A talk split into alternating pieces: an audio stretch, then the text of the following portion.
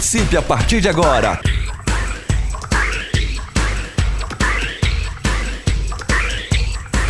Fábio Souza. Muito bom dia, minha querida Goiânia, bom dia, meu querido estado de Goiás, bom dia, Brasília e Distrito Federal, praças onde a TV aberta está chegando o programa Fábio Souza com você. Bom dia a você que nos acompanha também pela internet ou pela parabólica para todo o resto do nosso país maravilhoso. Bom dia a você que nos ouve pelas ondas da rádio. Começando mais um programa, Fábio Souza com você, 22 de março de 2022 ah, o Dia Internacional da Água. Hoje é o Dia Internacional da Água. Então bebam muita água, mas preserve também naquilo que a gente pode preservar aqui, ainda mais aqui no Brasil, que é o maior, é o país que mais tem água potável do mundo, maior reserva hidrográfica do mundo é o nosso país, é o nosso Brasil maravilhoso. Dia Internacional da Água, ou planeta Água, porque não é planeta Terra, na verdade é planeta Água, tem mais água aqui do que terra. Deus sabe o que faz, não é verdade? Bom, deixa eu dar bom dia aqui para o Joab Araújo, que está do meu lado. Bom dia, Joab. Tudo Muito bem? bom dia, Fábio. Tudo bem, graças a Deus. Um bom dia para você também, telespectador, ouvinte que está nos acompanhando. É um prazer ter a sua audiência mais uma vez. Hoje você fez a barba. Isso, ontem mesmo à noite. Você está literalmente careca hoje, isso, por completo. Isso, isso. Bom, mas feliz, alegre e sorridente. é Feliz, isso? alegre e sorridente. Minha mulher disse que eu tô mais novo também. Muito bem, quem manda é a esposa. É isso mesmo. Por vai isso que eu tô sem barba. E por isso que eu estou de barba, né? Porque, na verdade, eu queria ter uma barba igual ao John Knox. Conhe- Lembra do John Knox? Ah, o reformador John Knox? Depois vocês jogam na internet, vocês vão ver o tamanho da barba dele. É o que eu gostaria de ter, mas minha esposa não deixa. Então, eu fico com a barba só desse tamanho e olha lá. Bom, ah, o programa Fábio Souza com você está começando. A gente tem as informações, as notícias de tudo que está acontecendo no Brasil e no mundo para você acompanhar conosco. E hoje, eu e o Joab ah, vamos receber aqui o José Maria Trindade. Ele que é um jornalista com uma carreira enorme, passando por vários meios de comunicação, várias empresas de comunicação, e hoje tem sido um dos comentaristas, talvez a grande referência dos comentários, em especial lá de Brasília. José Maria Trindade vai estar conosco hoje para conversar um pouquinho sobre política. Ele que tem o conhecimento dos bastidores de Brasília, como quase ninguém da imprensa nacional tem. Vai ser o nosso convidado de hoje, conhecido por muitos também. José Maria Trindade, uma, uma lenda do jornalismo brasileiro, tá? O programa está começando e a gente sempre começa lendo um versículo, porque é, bom, começar bem o programa, né, gente? Vamos lá. Agora, no programa Fábio Souza com você. É momento de fé e reflexão. Provérbios 20. Eu amo provérbios, viu? Não sei se você já percebeu, você de casa. Provérbios 20, verso 18 diz assim: Os conselhos são importantes para quem quiser fazer planos. E quem sai à guerra precisa de orientação. Os conselhos são importantes para quem quiser fazer planos. Quem sai à guerra precisa de orientação. Para você ir para uma guerra, para você ir para uma luta, para você precisar de fato ah, lutar, né, enfrentar e vencer, é bom ter bons conselhos, é bom ter boa orientação, é bom planejar bem. E por isso, o mais importante, conselho a gente acha em qualquer lugar. O mais importante é saber quem dá os conselhos e quem dá a orientação. Procure ter conselhos e orientação com quem é cheio de Deus, cheio do Espírito Santo e quem tem de fato conhecimento e entendimento na área para te ajudar. 11 horas e 4 minutos. Fábio Souza. Olha, foi publicado pelo Poder 360 uma pesquisa do Instituto Verificador de Comunicação. Nessa pesquisa, traz como é que ah, ficaram as revistas, as famosas revistas impressas e digitais, no ano de 2021. Segundo a pesquisa do Instituto Verificador de Comunicação, no geral, houve uma queda de quase 21%, quase 21%, em relação às assinaturas digitais das sete revistas mais conhecidas do Brasil. Quando você vai para o papel na impressão, o total, a diminuição chega a 25%, sendo que na diferença de 2020 para cá foi de 28%, ou seja, tinha uma queda acentuada. Foi verificada as revistas Veja, Quatro Rodas, Exame, Vogue, Piauí Carta Capital. A revista Época fez parte porque ela tinha uma circulação até maio de 2021. Em 2021, em maio de 2021, como a maioria das pessoas sabe, aquelas que lembram que ainda existe esse tipo de revista no Brasil, a época que é do Grupo Globo deixou de existir. Entre 2015 e 2021, a tiragem somada desses sete veículos de comunicação teve uma redução de, pasmem os senhores, 87%. Eles tinham cerca de 1 milhão 750 mil cópias imprimidas nessa época, caindo para 220 mil. É isso mesmo que você ouviu. Mais de um milhão e meio de revistas deixaram de ser impressas. A Carta Capital perdeu cerca de 73% das suas impressões. A Exame, que é uma voltada ao grupo empresarial, a esse aglomerado de pessoas, 44% de queda. E a revista Veja, a mais famosa do Brasil, 36%. É bom lembrar que a revista Veja já foi talvez o principal meio de comunicação impresso do Brasil. Está nas páginas amarelas da Veja, uma reportagem era, era coisa séria, era coisa seríssima. E hoje, bom, diga-se passagem, não faz diferença nenhuma. Tanto a revista Isto É, Veja, Uh, a Isto É não faz parte aqui da pesquisa, deixa eu só fazer essa correção. Ela não pesquisou Isto É. Mas tanto a revista Veja, quanto a Exame, tantas outras revistas, em especial a revista Época, que deixou de existir, e a Carta Capital, porque houve uma queda dela, uma queda de 91% das impressões de 2021 para cá. São revistas que perderam literalmente a moral com os seus eleitores com seus leitores. E eleitores, porque tratam dessa forma. E eu sou um deles. Eu, era, eu tinha assinatura da Veja, eu tinha assinatura da Isto É. Eu literalmente parei de assinar uns três ou quatro anos para trás. Por quê? Porque perdeu moral. Mas isso só representa um pouco da, da mídia no modo geral, do que é chamado de consórcio, do que é chamado de imprensa, grande imprensa que no passado do tempo se tornaram militantes e deixaram de ser jornalistas, acostumaram-se a serem mantidos por órgãos governamentais e nem ir atrás de, é, é, de propaganda e ou mais, e faziam dos seus meios de comunicação instrumentos de achincalhar governos. Ah, se não tiver a propaganda da Petrobras ou de uma outra estatal, nós iremos soltar uma reportagem bombástica. E com o tempo para cá, bem é verdade que teve o advento da internet, a internet começou a ter acesso a todos, e aí você pode escolher o que você quer ouvir, o que você quer assistir, o que você quer conferir, você pode acreditar ou não na matéria, você pode conferir ou não o tema segundo a sua própria perspectiva. As revistas caíram mais e mais no descrédito.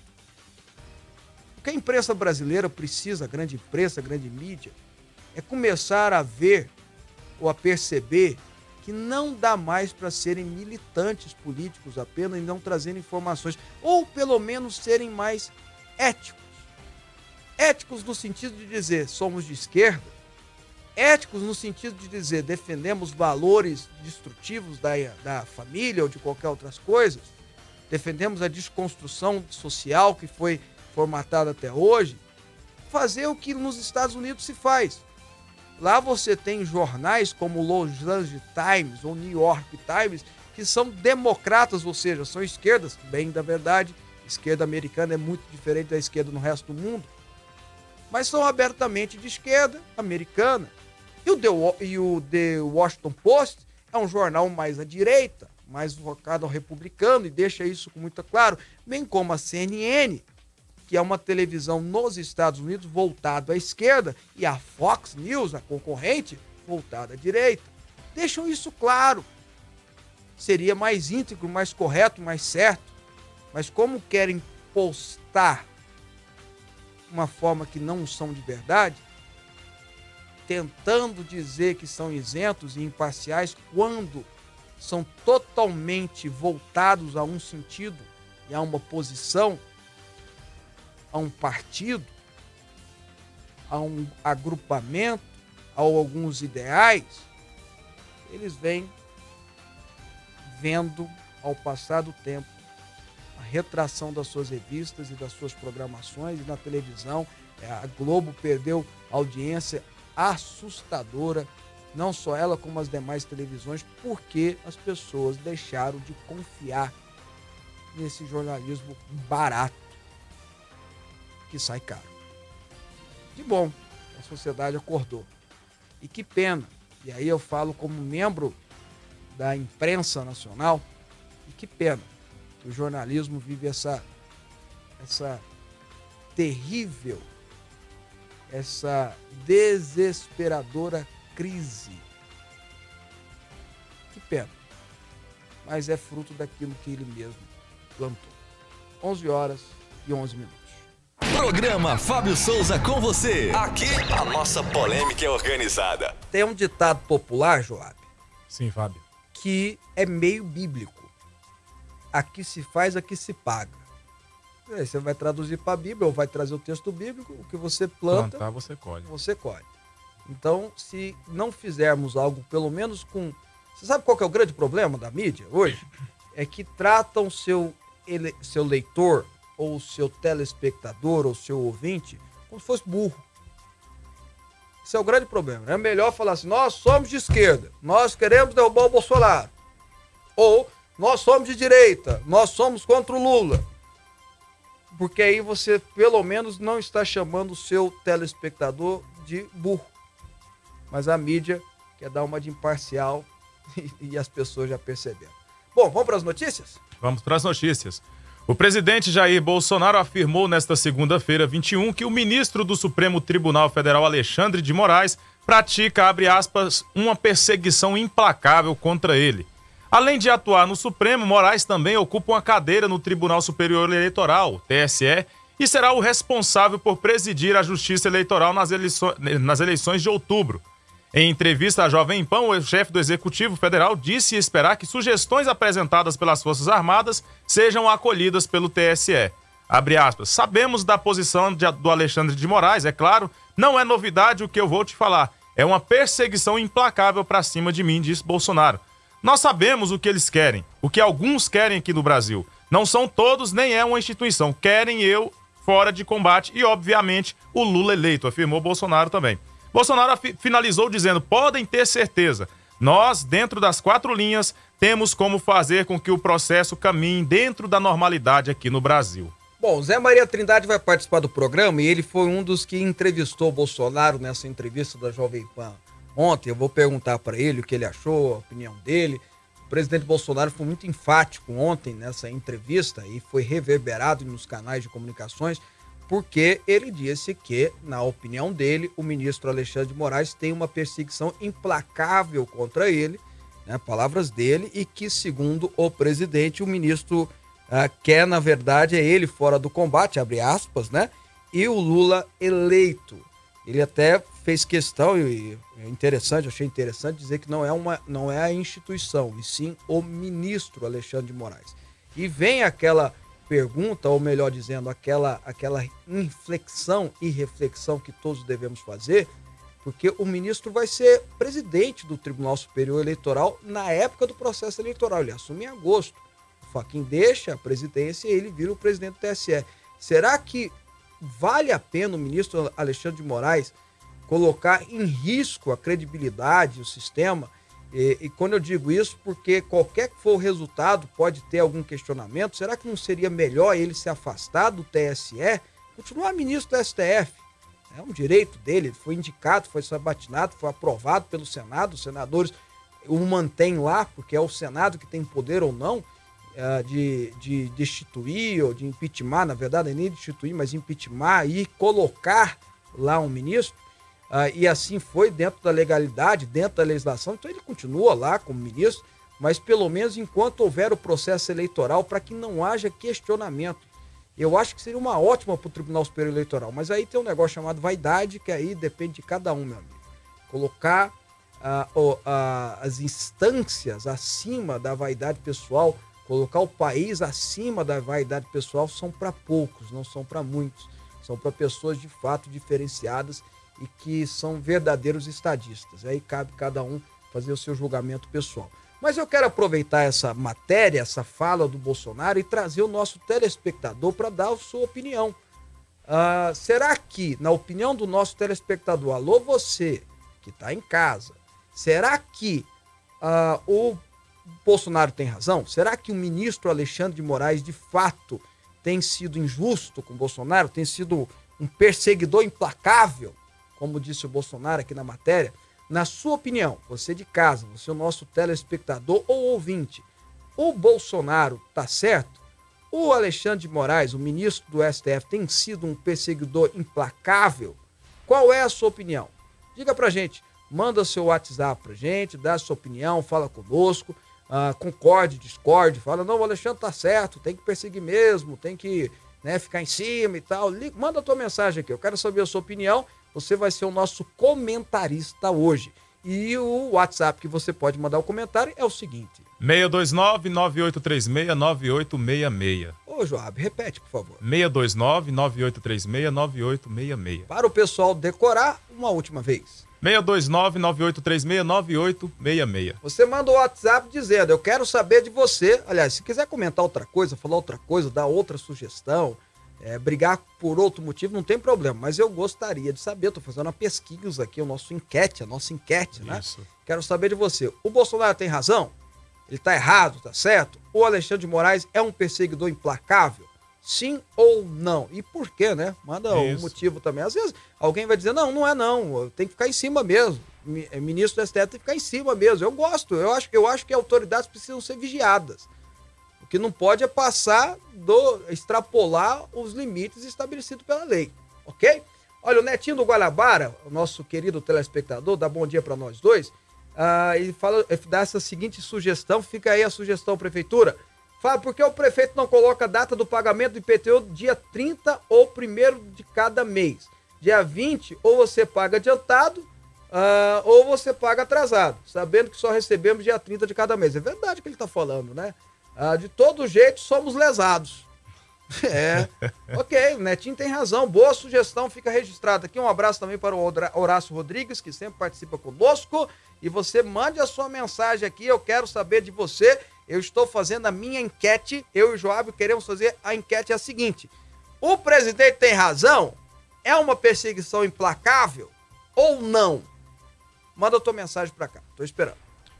O Tribunal Superior Eleitoral alterou a composição da Comissão de Segurança Cibernética da Corte e incluiu um combate às fake news e os ataques à Justiça Eleitoral entre as atribuições do grupo.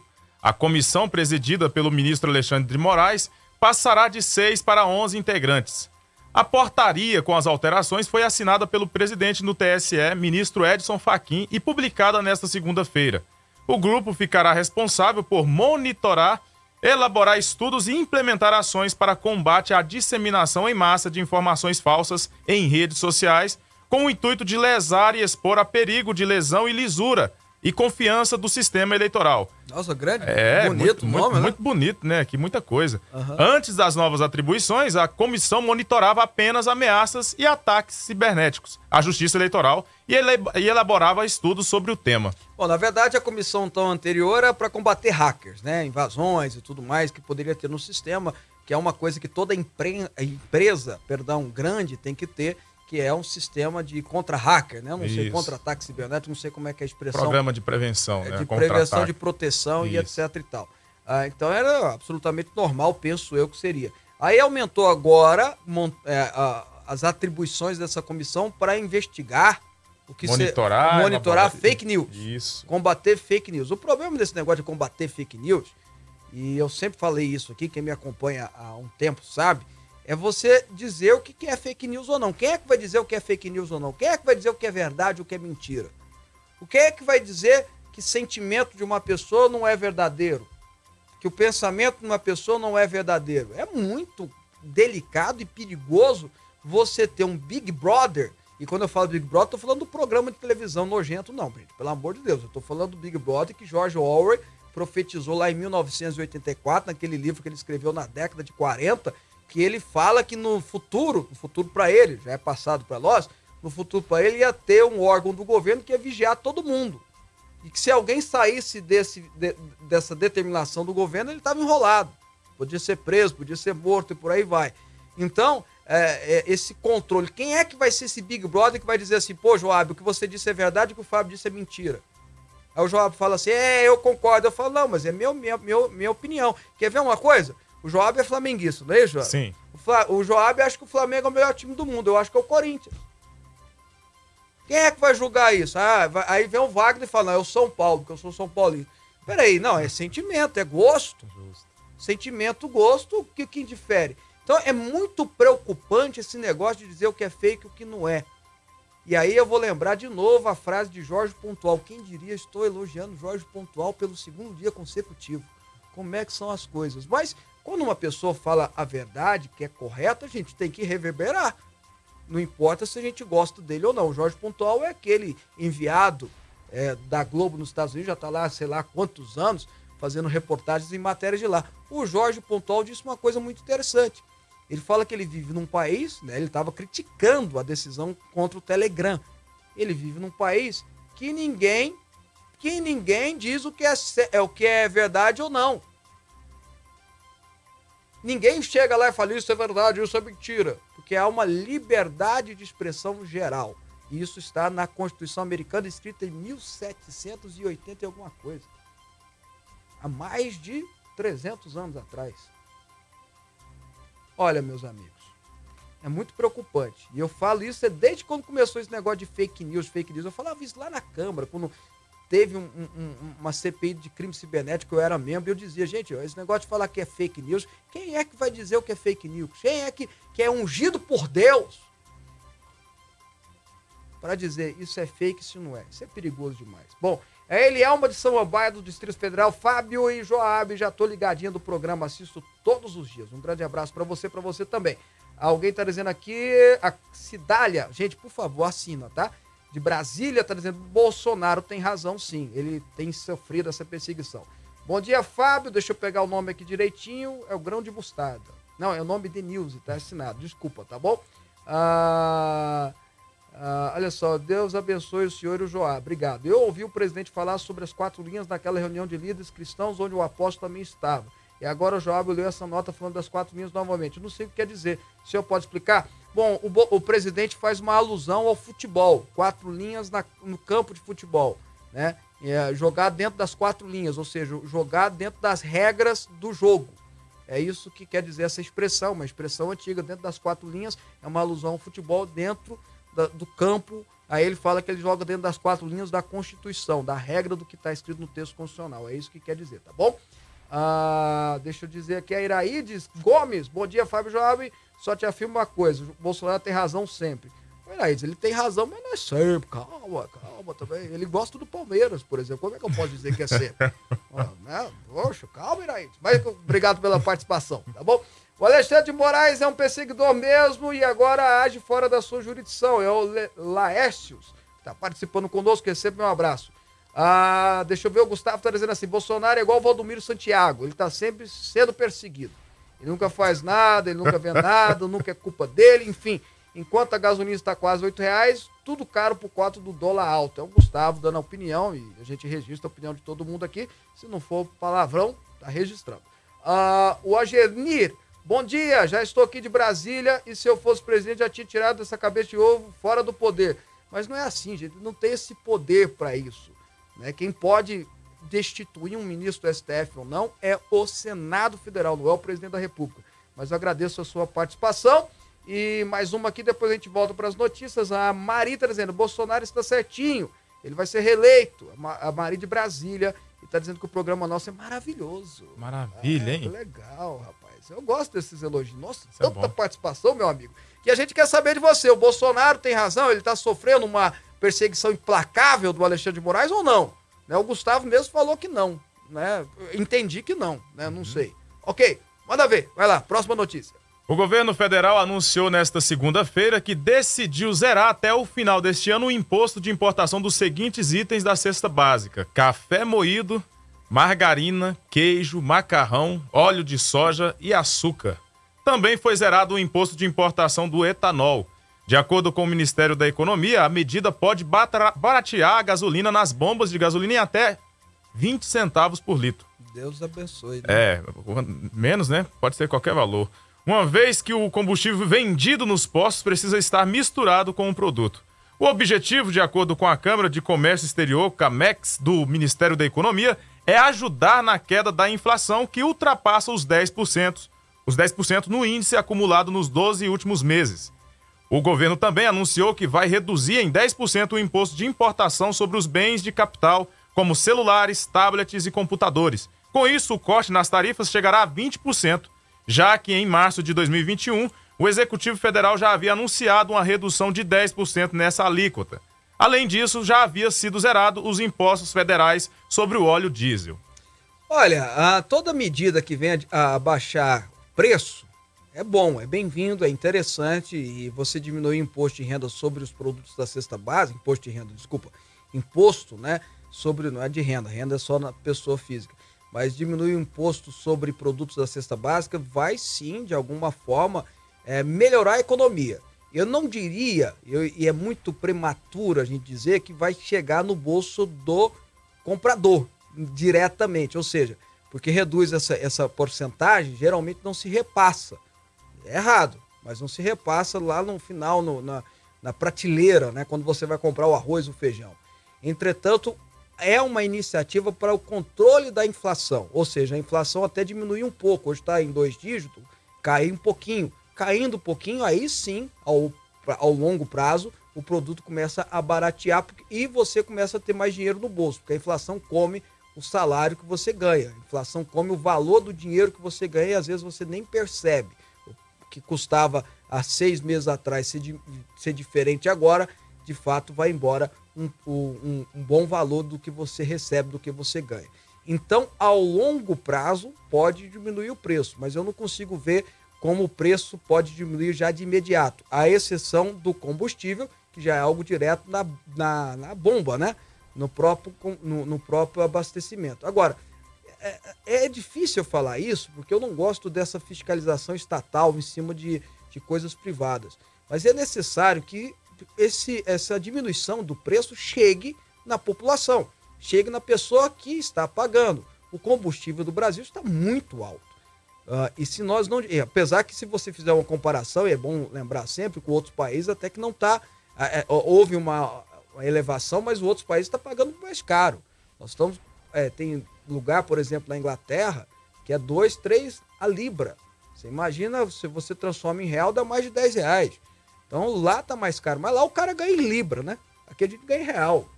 O cara ganha em dólar, o cara ganha em euro, a gente ganha em real. Então acaba que a gente acaba sofrendo mais impacto. Então tudo é muito bem-vindo. Eu acho que essas medidas do Ministério da Economia são boas para melhorar a economia brasileira. A gente precisa tomar medidas, estão sendo medidas que estão sendo tomadas, a gente está anunciando aqui a conta gotas, mas que no final das contas pode trazer uma melhora considerável ao bolso do brasileiro, tá? Ah, olha só, a Silvânia está participando com a gente, tá dizendo que o Bolsonaro está certo e diz que a esquerda não aceita as verdades. Ok. Ah, mais uma participação. Liliane, bom dia. Sim, tem razão. Além de perseguir o nosso presidente, persegue apoiadores, rasga a Constituição e por aí vai. Tá aqui a, a opinião da Liliane Teixeira. Mais uma opinião, deixa eu ver. Uh, Adriane, Adriane tá dizendo assim: o Alexandre de Moraes persegue o presidente se haja dono do Brasil.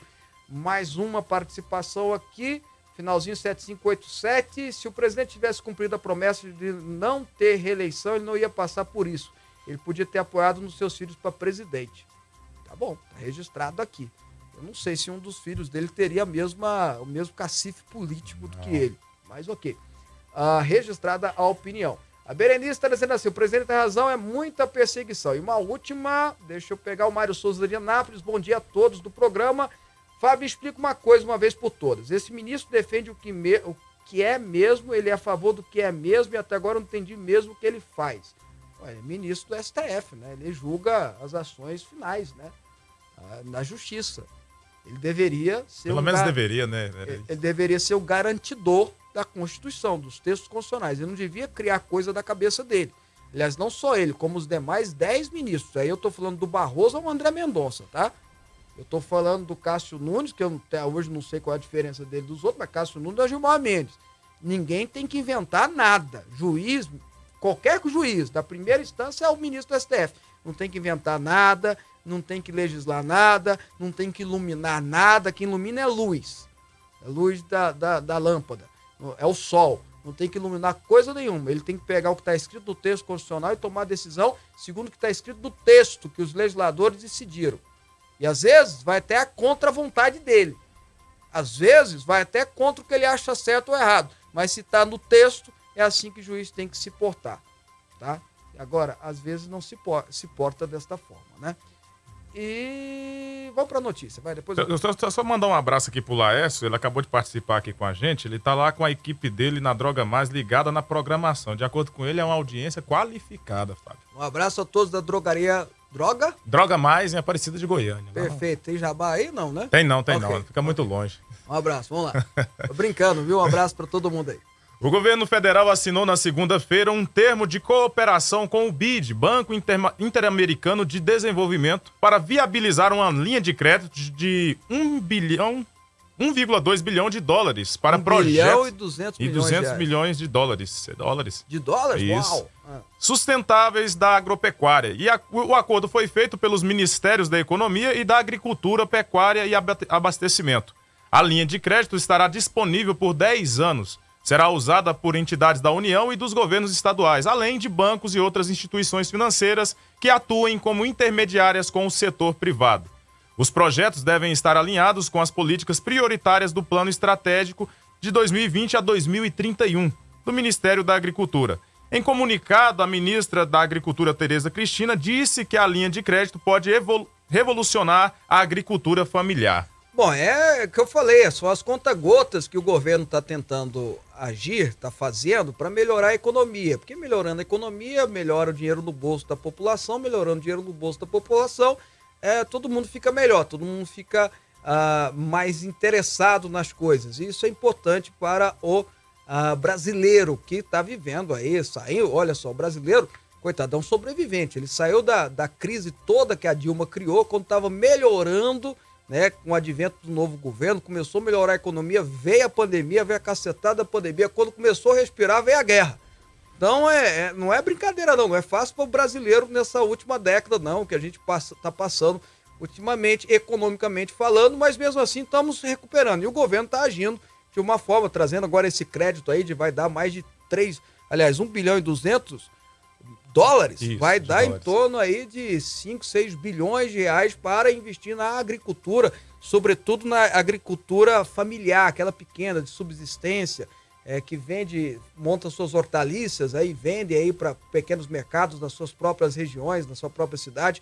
Isso é muito bom, isso é positivo, isso é bacana, isso vai melhorar e muito economicamente a vida de muita gente aí. A Tereza Cristina é uma craque, né? A gente tem, ela foi deputada comigo, hoje é ministra, vai ser, eu imagino que será senadora, e o Brasil é, tem esse quadro extremamente preparado, gabaritado, que a Tereza Cristina aí é uma gigante. Ela tem, ela deve ter 1,60m, nem 1,60m, 1,50m e tantos, mas é uma gigante. Que mulher boa de serviço ela, merece de nós é, todo o reconhecimento, tá? E é um, um golaço esse crédito aí de bilhões para a agricultura familiar.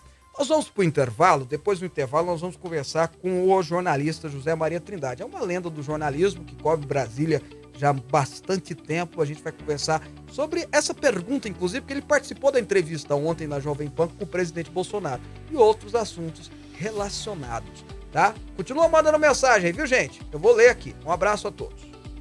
Entrevista, política, futebol. Fábio Souza. Você está ouvindo Rádio Aliança M1090 e Fonte FM Digital.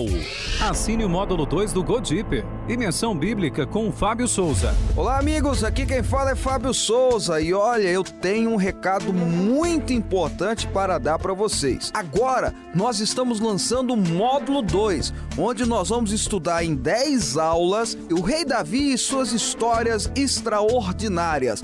Go Deeper Módulo 2. Assista às aulas quando e onde quiser e garanta seu acesso ao conteúdo completo. 10 aulas exclusivas sobre os momentos mais importantes da história do Rei Davi. Assine o Go Deeper Módulo 2. O Rei Davi. Acesse fabiosouza.com.br. Religião e política não se misturam? Uma boa pergunta que merece uma resposta ainda melhor. Fábio Souza lança pela editora Vida o seu mais novo livro, A Bíblia, o Cristão e a Política. Nesse livro ímpar, Fábio Souza desenvolve sua pesquisa e apresenta o seu conhecimento prático de como essas e outras questões se relacionam com as Sagradas Escrituras. A Bíblia, o Cristão e a Política, escrito por quem tem experiência e entende do assunto. Adquira já o seu pelo site fabiosouza.com.br ou nas melhores livrarias.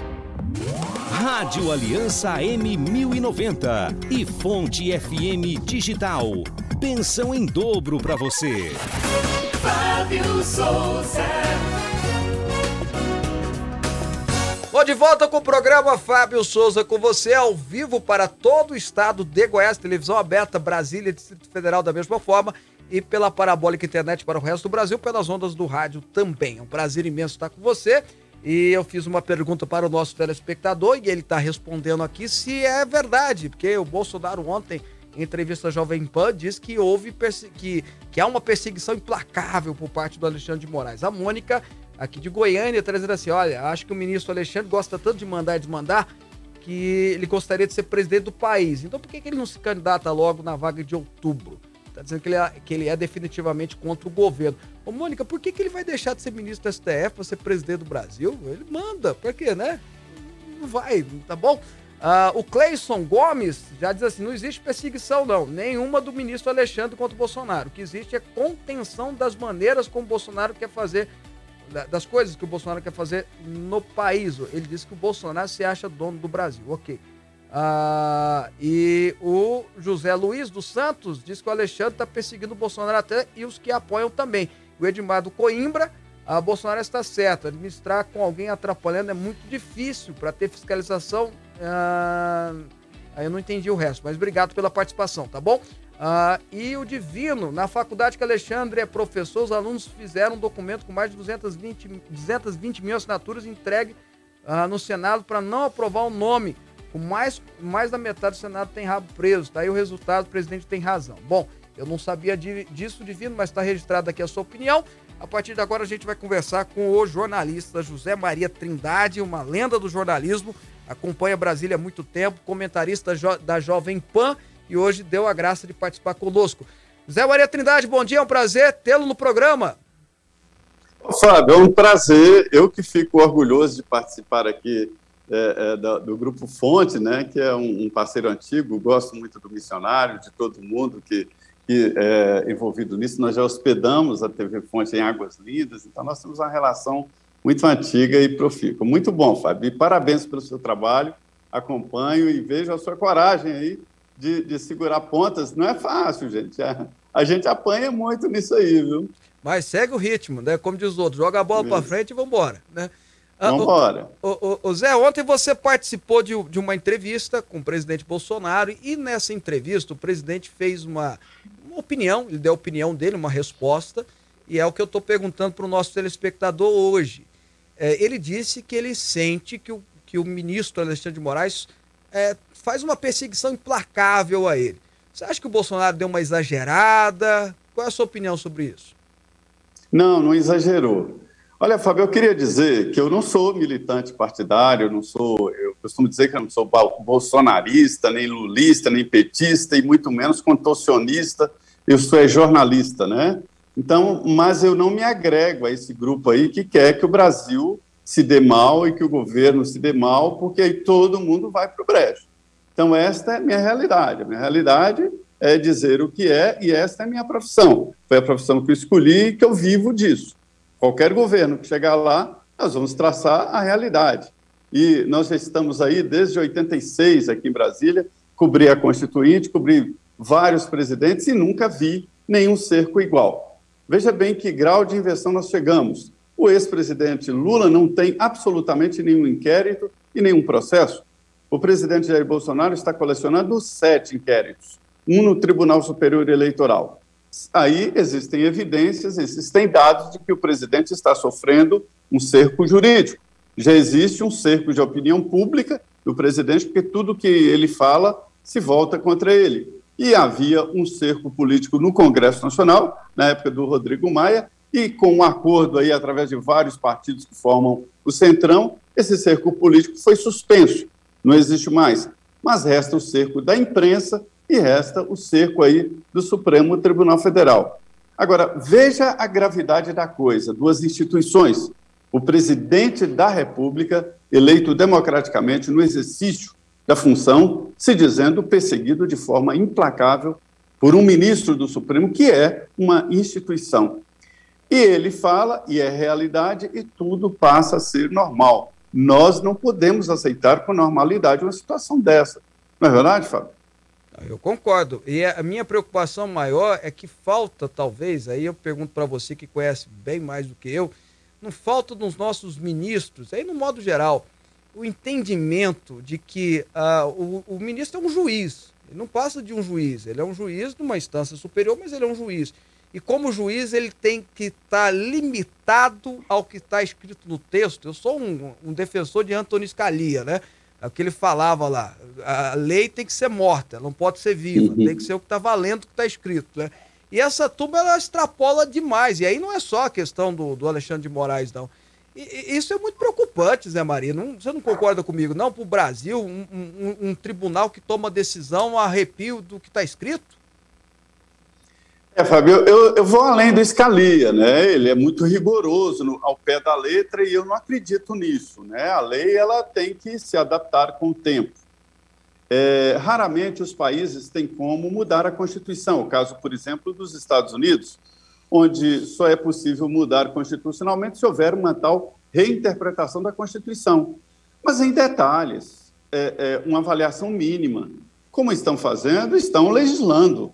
E o Congresso se sente confortável, porque às vezes não quer colocar a mão em certas cumbucas, não querem os deputados e senadores entrar em bola dividida, porque perde voto dos dois lados.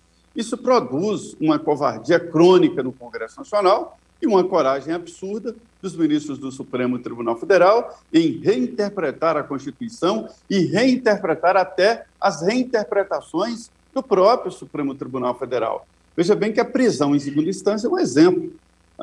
É, é, interpretaram de um jeito, reinterpretaram e reinterpretaram por último. Não se prende em segunda instância e joga o país num obscurantismo muito grande. Fábio, para o cidadão do dia a dia, a prisão é antes da primeira instância. A ideia de todo mundo é a seguinte: o cara cometeu um crime, o crime chega o soldado, a, a polícia ostensiva, né? raramente a, a, civil, mas geralmente é o militar, prende, joga no camburão e prendeu. Para o imaginário popular, naquele momento, o cara que cometeu o crime, o bandido, está preso. Não, senhores, está não. Ele está preso na, na, na, na, na rádio patrulha, na, no camburão, até chegar na delegacia. Quando ele chega na delegacia, já tem um advogado de plantão que cobra, mas é um advogado ali de plantão, que entra com habeas corpus e solta. E ele não será preso mais se tiver dinheiro para continuar pagando advogados, porque a interpretação do Supremo é prisão depois de é, transitado em julgado, ou seja, quase nunca. Para você ter uma ideia desse divórcio que há entre a justiça e a realidade. E aí a gente vê várias imagens de pessoas se revoltando contra bandidos, eu não aconselho isso de jeito nenhum, é muito perigoso, né? e fazendo justiça com as próprias mãos. Quem tem que fazer justiça a justiça. O cidadão tem que se sentir é, confortável e seguro para não fazer esse tipo de procedimento que é muito perigoso, além de ser ilegal. Se você matar um bandido em certas condições, você é, é, é vai, vai responder. responder. por isso legalmente. Olha, aí por falar em juiz que, que se envereda na política, a gente está vendo aí, o, o, eu vou mudar um pouquinho de assunto, a gente está vendo o Sérgio Moro, é, que era um, um herói, na minha opinião, um herói nacional, que está derretendo politicamente. Né? Não cresce nas pesquisas, parece que toma muitas posturas erradas, equivocadas, politicamente falando. Não entro nem em outra seara, eu estou falando politicamente falando. O que está acontecendo com o Sérgio Moro? Não deu certo essa ideia, não, Zé Maria? Pois é, Fábio, eu nem gosto desse termo assim, derretendo politicamente, porque só se derrete quando é sólido. E ele nunca foi sólido politicamente. Ele nunca existiu politicamente. Ele está fazendo uma aventura, ele não é do ramo. né? Então a gente vê isso claramente. Mas ele, para mim, prestou uma, um, um favor imenso à sociedade brasileira, demonstrou que é possível fazer justiça e levar criminosos famosos, ricos para a cadeia. A gente se lembra muito dos presidentes dos partidos políticos, do ex-presidente Lula, mas ele levou para a cadeia pessoas é, é como presidente do, do, do é, presidente da Odebrecht, da OAS, enfim, é, é, os donos do poder, essas pessoas, senhores, eles têm controle remoto de deputado e de senador. Eles mandam o poder político. Né? O poder econômico dominou o, o poder político. Antigamente, na família, era honra ter uma, um, um, um, político, um deputado, era apresentar, ah, o nosso deputado hoje tem vergonha.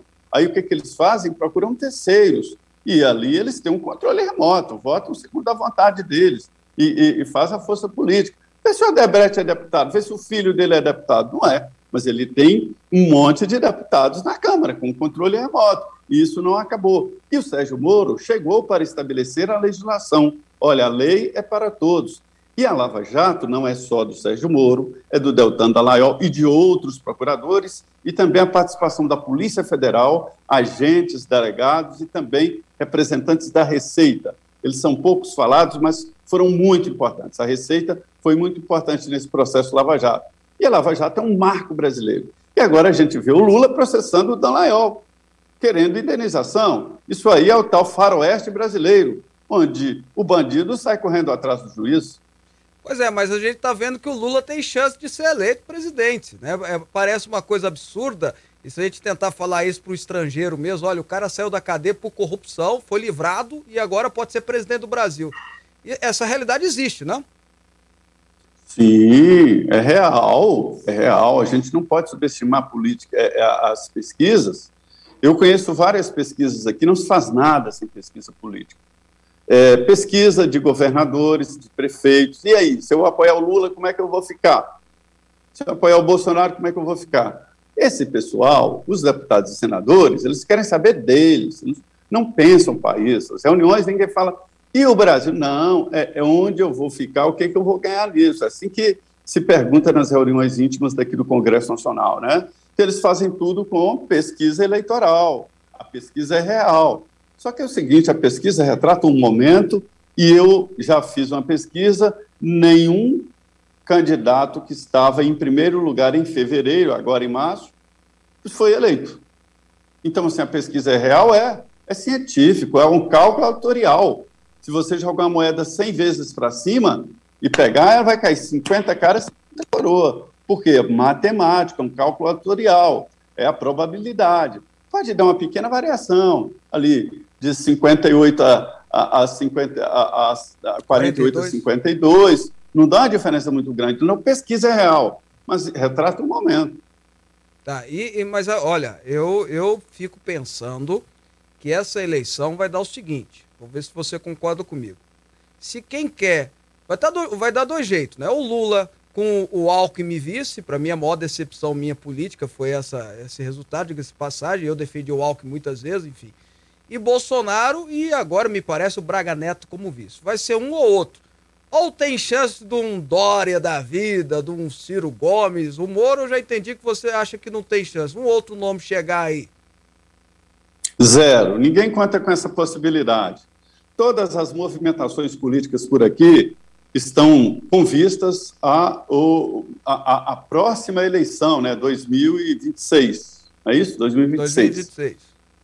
É, daí a importância de Eduardo Leite, o governador do Rio de Janeiro, que o PSDB queria fazer é, é, é esse teste com ele agora, e 2026 ele poderia sim ser um nome, um nome novo, preservado e tal, novidade, porque esta eleição já está precificada, como se diz, na equipe econômica. Precificada é definido, que é a polarização entre Bolsonaro e Lula.